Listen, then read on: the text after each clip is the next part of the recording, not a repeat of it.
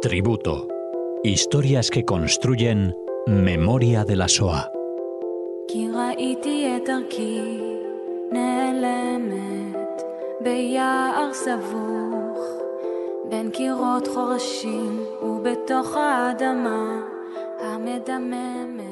Comenzamos, oyentes de Radio Sefarad, una nueva edición de este tributo que nos acerca Cecilia Levit a Radio Sefarad. Hola, Cecilia.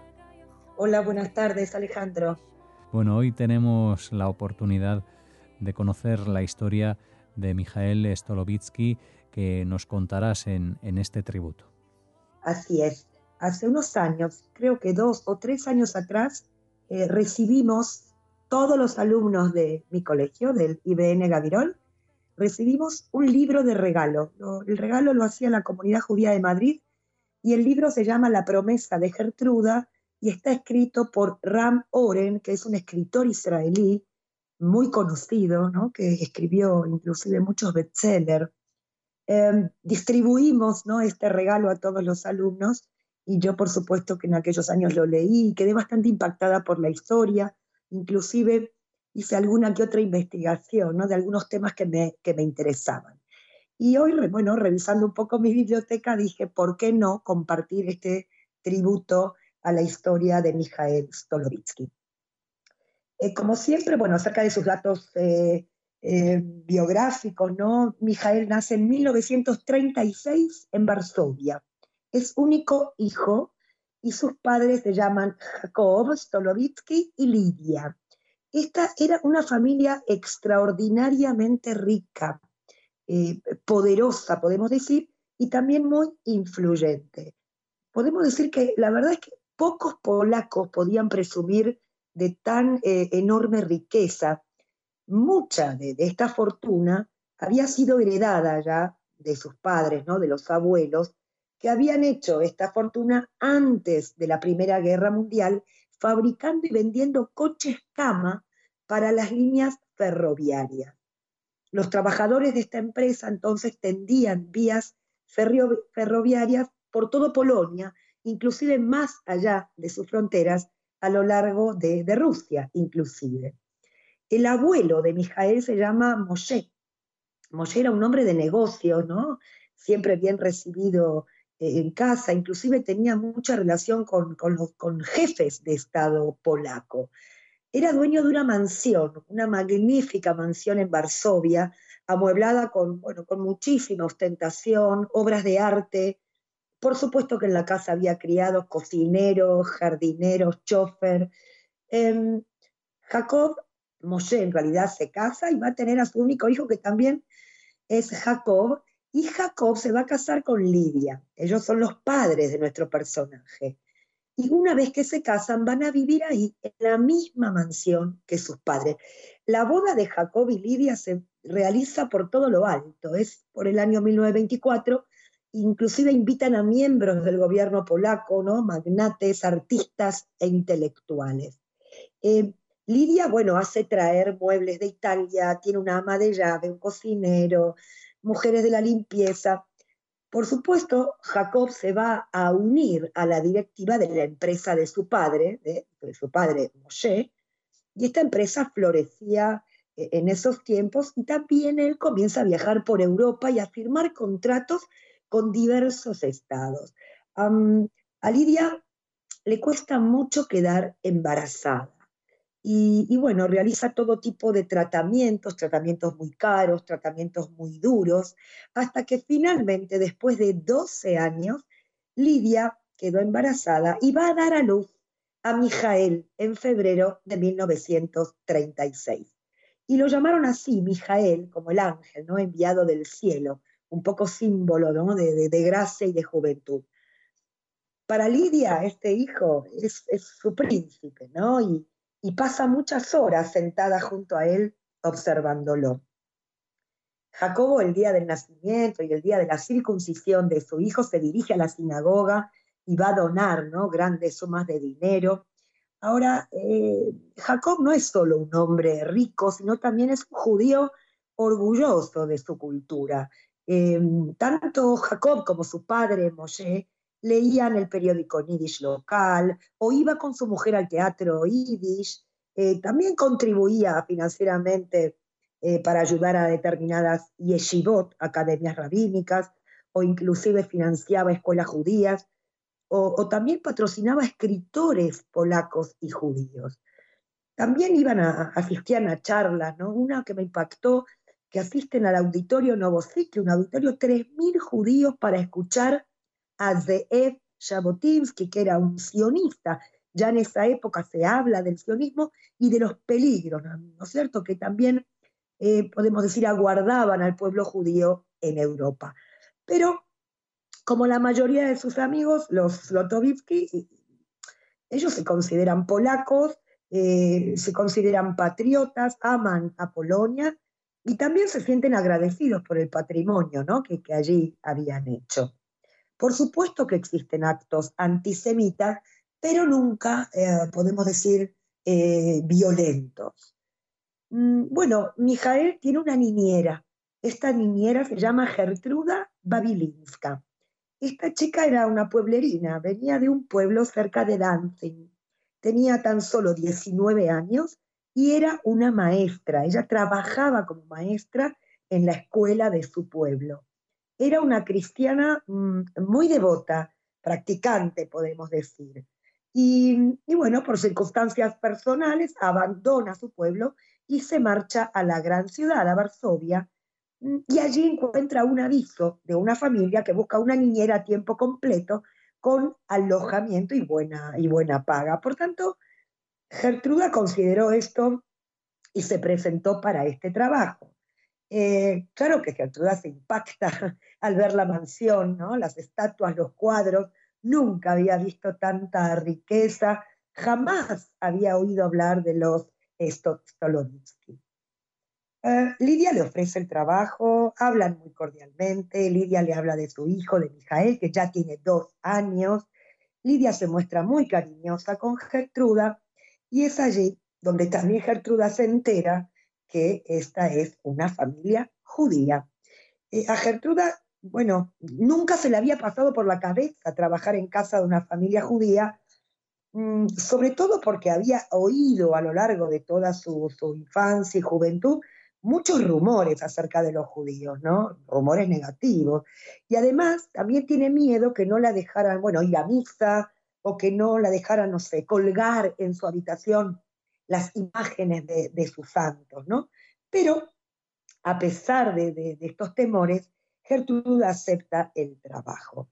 Mijael, bueno, enseguida, inmediatamente conecta con Gertruda, juegan, pasan muchas horas juntos. A Gertruda le encantaba cuidarle de él, le encantaba también cantarle, ¿no?, las canciones de cuna, estas nanas, antes de acostarlo. Y inclusive si Mijael enfermaba, era ella quien lo cuidaba y estaba a su lado. Con el tiempo ya Mijael pasa a ser para Gertruda mucho más, ¿no?, que un niño al que cuida por dinero, ¿no? Era a lo mejor ese niño que siempre había querido tener. Por otro lado, Mijael era un niño muy dotado. A los 2 años ya comenzó a tocar el piano con un profesor. Gertruda le enseñó a leer y a escribir a muy corta edad. Ya los abuelos de Mijael fallecen en el año 38. ¿Os acordáis que el nombre era Moshe, ¿sí?, el abuelo de Mijael? Y antes de morir, le va a decir a su hijo que le manifiesta toda una preocupación por las relaciones con Alemania. Le dice, Hitler está organizando un ejército muy grande, pueden declarar la guerra a toda Europa, y le da un consejo. Le dice de vender la mayor cantidad de propiedades y transferir el dinero a una cuenta en Suiza. Sobre todo porque las fábricas que tienen se podían venir a pique, ¿no?, podían cerrar. Jacob, su hijo, sigue estas instrucciones de su padre y por tanto va a vender la mayoría o la mayor parte de sus propiedades a buen precio, también con ayuda de su abogado y de su representante, va a depositar los millones de estas ventas en bancos suizos. Mijael, bueno, crece como un príncipe de cuento de hadas, ¿no? Y Gertruda no le perdía de vista, desde que se levanta hasta que se volvían a acostar. La anexión de Austria al Tercer Reich en el 38, el crecimiento del ejército alemán, lo que pasa con la región checa de Bohemia y de Moravia en los Sudetes, que caen bajo el dominio de Hitler, todos estos eran como motivos para inquietarse, ¿no? Pero la realidad es que los negocios de Jacob prosperan. Ellos siguen disfrutando de las vacaciones de verano, reciben invitados en su mansión, esquían en las montañas, y Jacobo se dice a sí mismo, al final Hitler no se atreverá a declarar la guerra, ¿no? Ese era su pensamiento. Jacobo está convencido de que incluso en el peor de los casos no saldría tan mal parado, porque la mayor parte del dinero estaba en cajas de los bancos suizos.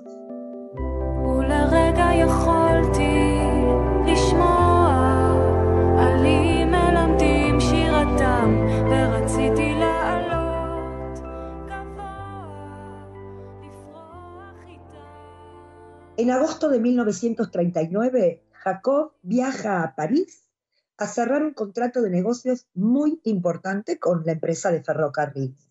Se va a quedar en París unos días más. ¿Por qué? Porque bueno, el contrato hasta que se cierra tenía como muchas cláusulas y esto llevó más tiempo de lo normal. Pero ya estaba listo para regresar a Polonia y llegamos al 31 de agosto, ¿no? Donde Jackie está casi preparado para regresar a su casa con su mujer y con su hijo. Pero antes de regresar, quiere comunicar por teléfono, ¿no? Con su mujer, con Lidia, pero ya las líneas están cortadas. Inclusive trata de enviar un telegrama, pero tampoco. Él no entiende lo que está pasando. Y decide, bueno, ya al otro día marchar a Polonia. Pero al amanecer, al otro día, enciende la radio y ya escucha que el ejército alemán ha invadido Polonia.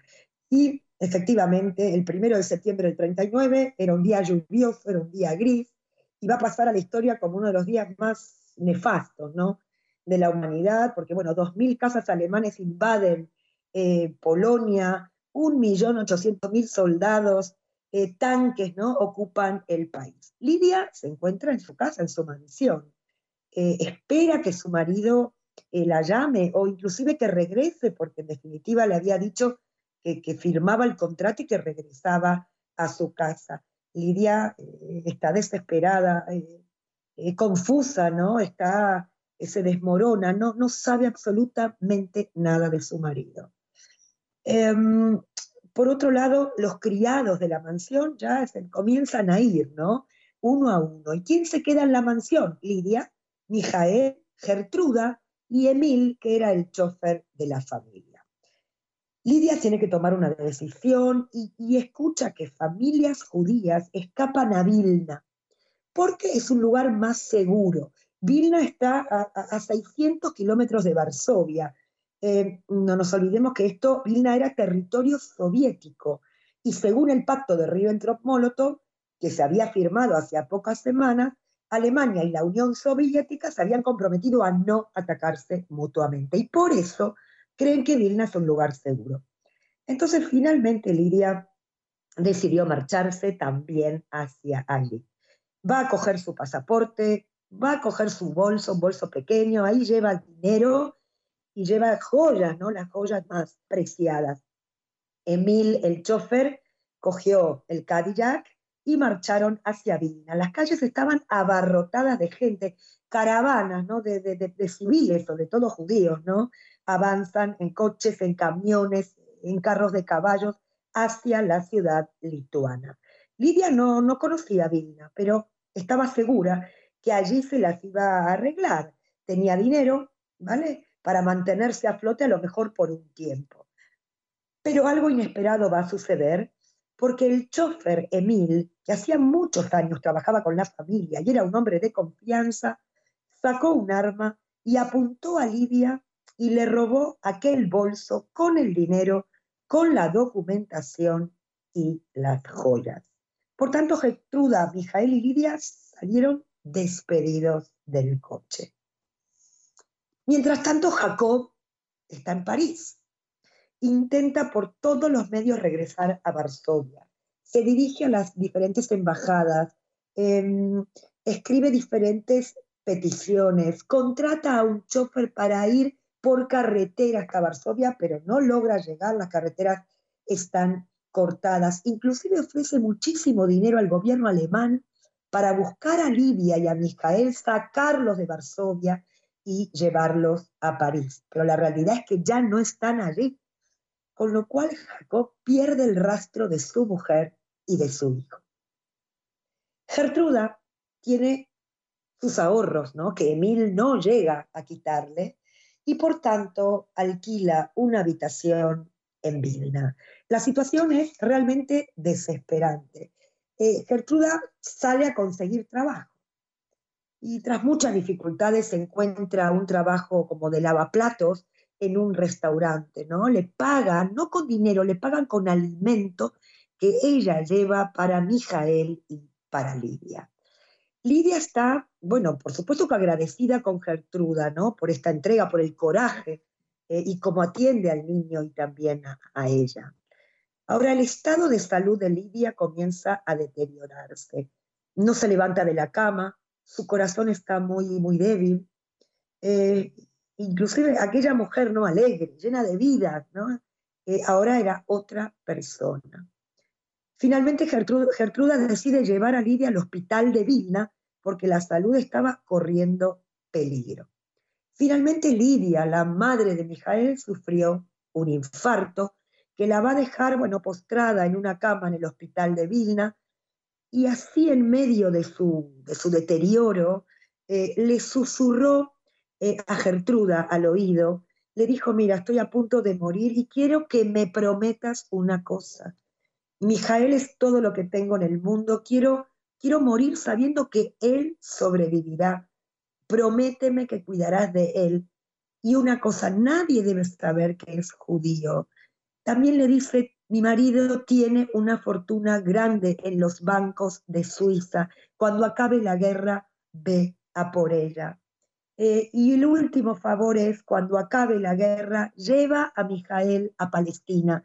Tengo ahí parientes y estoy seguro que allí se encontrará bien.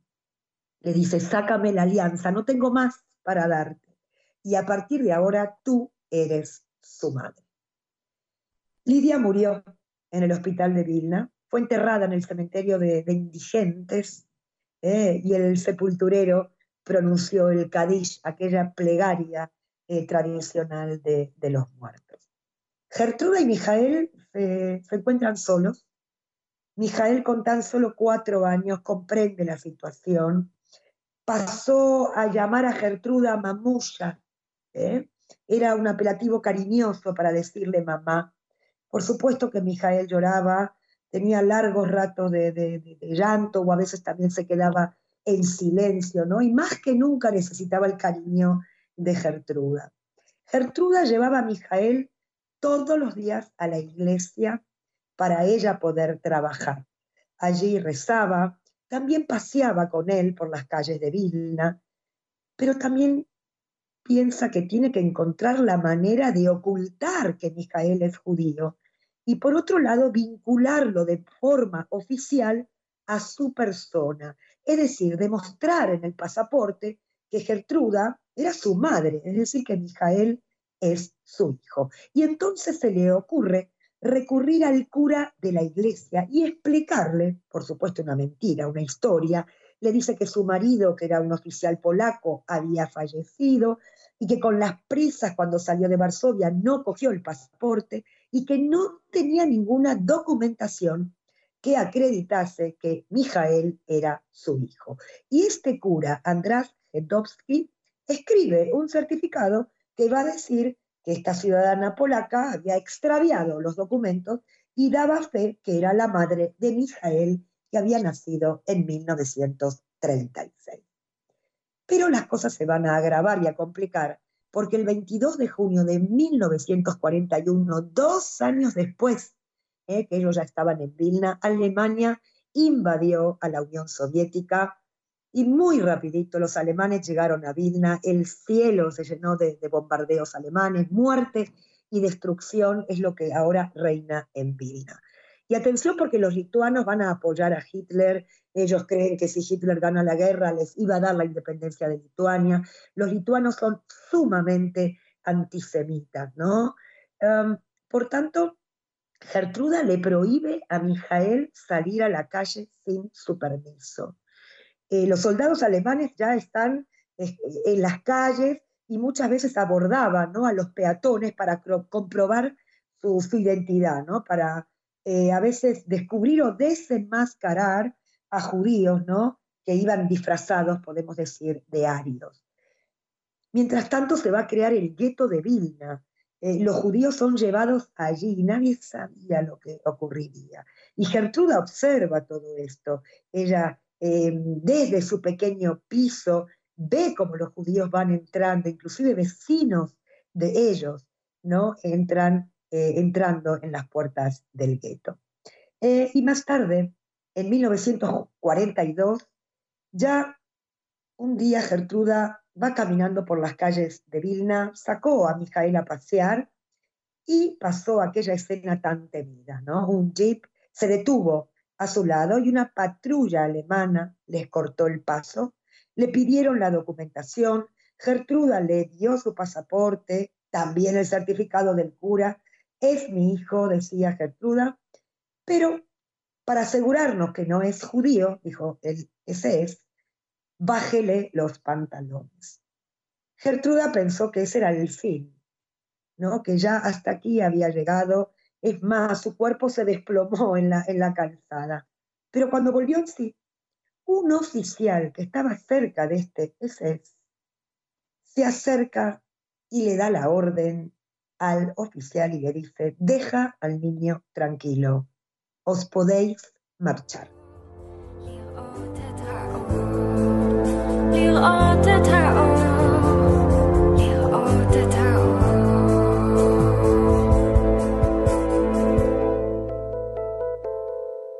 Frente a este inminente peligro, Gertruda acudió a la iglesia a hablar con el cura Gedowski y ahí le va a confesar la verdad, le va a decir: mira, Mijael es judío y necesito ayuda porque la situación es realmente peligrosa.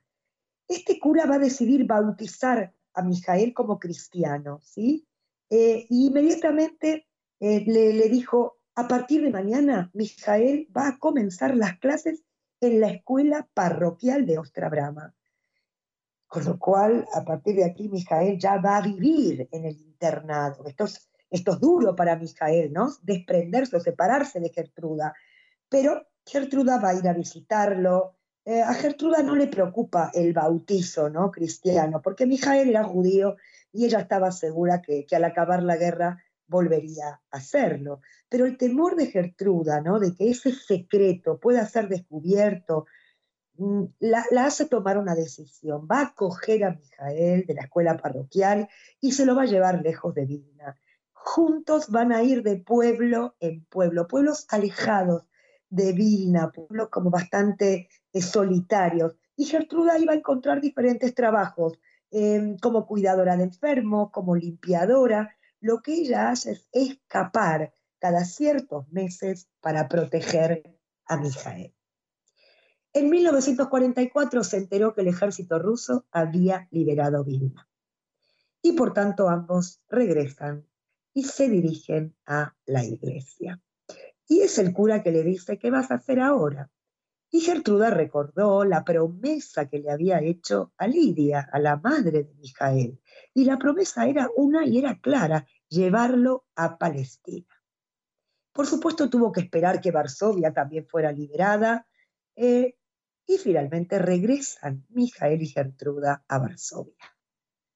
Van a ir a la mansión, ¿sí? La mansión había funcionado como cuartel general de los SS.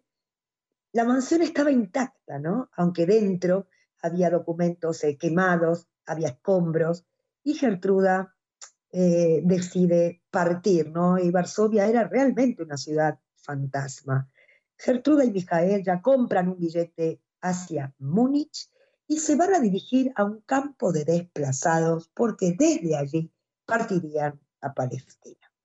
Cuando llegan a este campo de desplazados, bueno, Gertruda tiene que completar formularios, se van a quedar en este campamento bastante tiempo. La situación es muy complicada porque van llegando sobrevivientes de diferentes partes de Europa, duermen en unos barracones, la colada, bueno, está tendida ahí, ¿no?, entre los barracones, los niños juegan a la pelota, y las autoridades del Mossad que están administrando este campo, en realidad lo que hacen es buscar un barco que pudiera transportar a estos sobrevivientes del Holocausto. Corre ya el año 47, Mijael tiene 11 años, y el barco en el que finalmente partirían hacia Palestina desde el puerto de Hamburgo fue el Exodus, aquel barco tan famoso.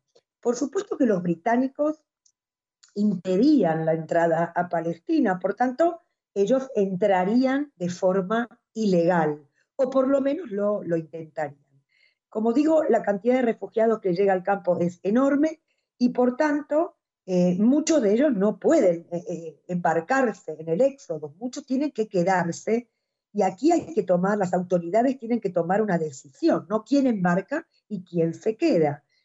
Se hace como una lista de candidatos.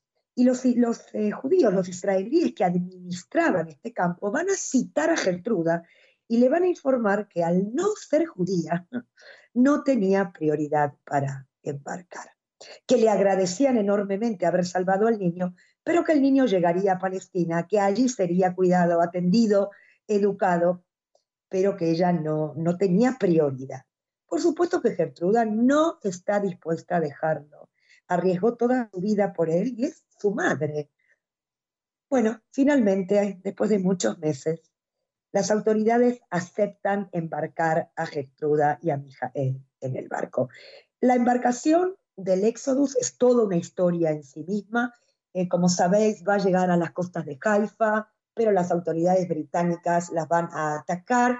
Van a decidir que regrese a Francia, a Marsella, pero por suerte los Mapilim, es decir, estos judíos que se ocupaban de la inmigración ilegal, van a escoger a un grupo de sobrevivientes y los van a llevar de incógnito, disfrazados de turistas, los van a llevar a Haifa.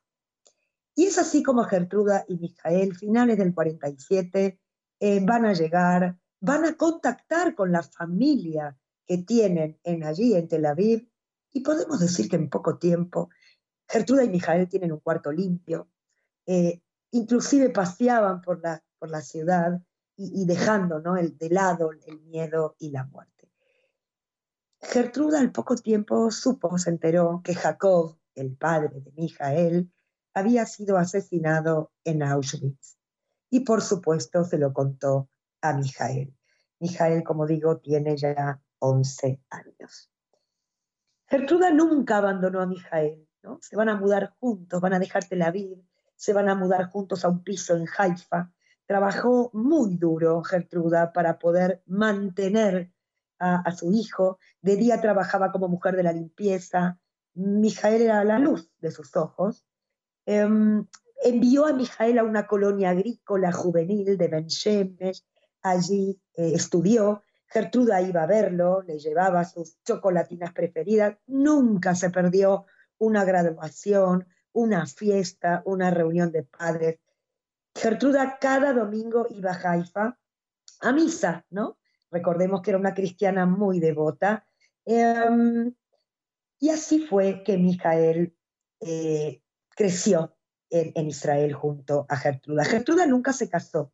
Y es así, cuando ya Mijael tiene 20 años, decide viajar a Suiza a reclamar la fortuna de su padre. Ya corre el año 1958. Estamos hablando de que Lidia le había dicho a Gertruda, dile a mi hijo que recupere, ¿no?, este dinero. Por supuesto, esto no fue fácil, le piden certificados, les piden números secretos, le cuesta mucho conseguirlo, se coge un tren y viaja a Polonia, Vuelve a Varsovia, una Varsovia comunista, se encuentra con amigos del padre que le van a dar algunos nombres, le van a dar el nombre del abogado del padre, del apoderado del padre. Y es así que gracias a este apoderado, que ya había fallecido, pero su viuda le va a entregar un cuaderno con todo tipo de documentación. Estamos hablando de 24 millones de dólares que estaban en los bancos suizos. Pero para la sorpresa de Michael, había alguien más que estaba reclamando esta herencia. Y es así como se entera que su padre, que creía que su mujer y su hijo habían sido asesinados, se va a casar con una mujer italiana, Ana, no judía, y se casan sobre todo para que Ana lo pueda llevar a Italia. Se va a esconder en un pueblo italiano, pero los nazis, cuando llegan a Italia, lo van a coger y a enviar a Auschwitz. Pero cuando se casa con Ana, va a dejar un testamento. Y el testamento dice que toda su riqueza es para su mujer y su hijo, en caso de que estuvieran vivos, y si no, sería para Ana. Por supuesto que recién en agosto de 1964, 6 años después, logra un primer desembolso de 150 mil dólares por las fábricas de Polonia y una fábrica confiscada por los nazis. La mansión había sido confiscada por el gobierno polaco y el resto de los intentos fueron en vano. ¿Qué hizo Michael con el dinero? La mitad se la dio a Ana y la otra mitad se la dio a Gertruda. En 1963, Yad Vashem le concedió a Gertruda y al cura de esta iglesia el título de Justos de las Naciones. Y es así como Michael comenzó una carrera profesional muy exitosa, se casó, se mudó a Estados Unidos, pero siempre visitaba a Gertruda, a su madre. En 1995, con 93 años, Gertruda murió. Y Michael la cuidó en su cama del hospital de Naharía día y noche. Esta es una historia de amor absoluto y de dolor. Este es mi tributo para Gertruda Babilinska, para el cura André, por arriesgar y por salvar una vida. Este escritor israelí, Ram Oren, en realidad contacta con Michael en el 2014 para escribir la historia del Exodus, del barco. No tiene intención de escribir esta vida, pero cuando Michael le cuenta toda su historia personal, Ram Oren decide escribir el libro La Promesa de Gertruda. Quiero contarles que Michael vive hoy en Estados Unidos, y para él, ¿no?, y para Gertruda, por supuesto, y toda su familia, todo mi cariño y mi amor. Y para todos ustedes, este tributo que Cecilia Levit nos ha acercado aquí hoy en Radio Sefarad, este tributo, esta historia que construye Memoria de la SHOÁ, la historia de Michael Stolowitzky. Así nos despedimos, gracias Cecilia y hasta la próxima edición. Muchas gracias Alejandro, un abrazo.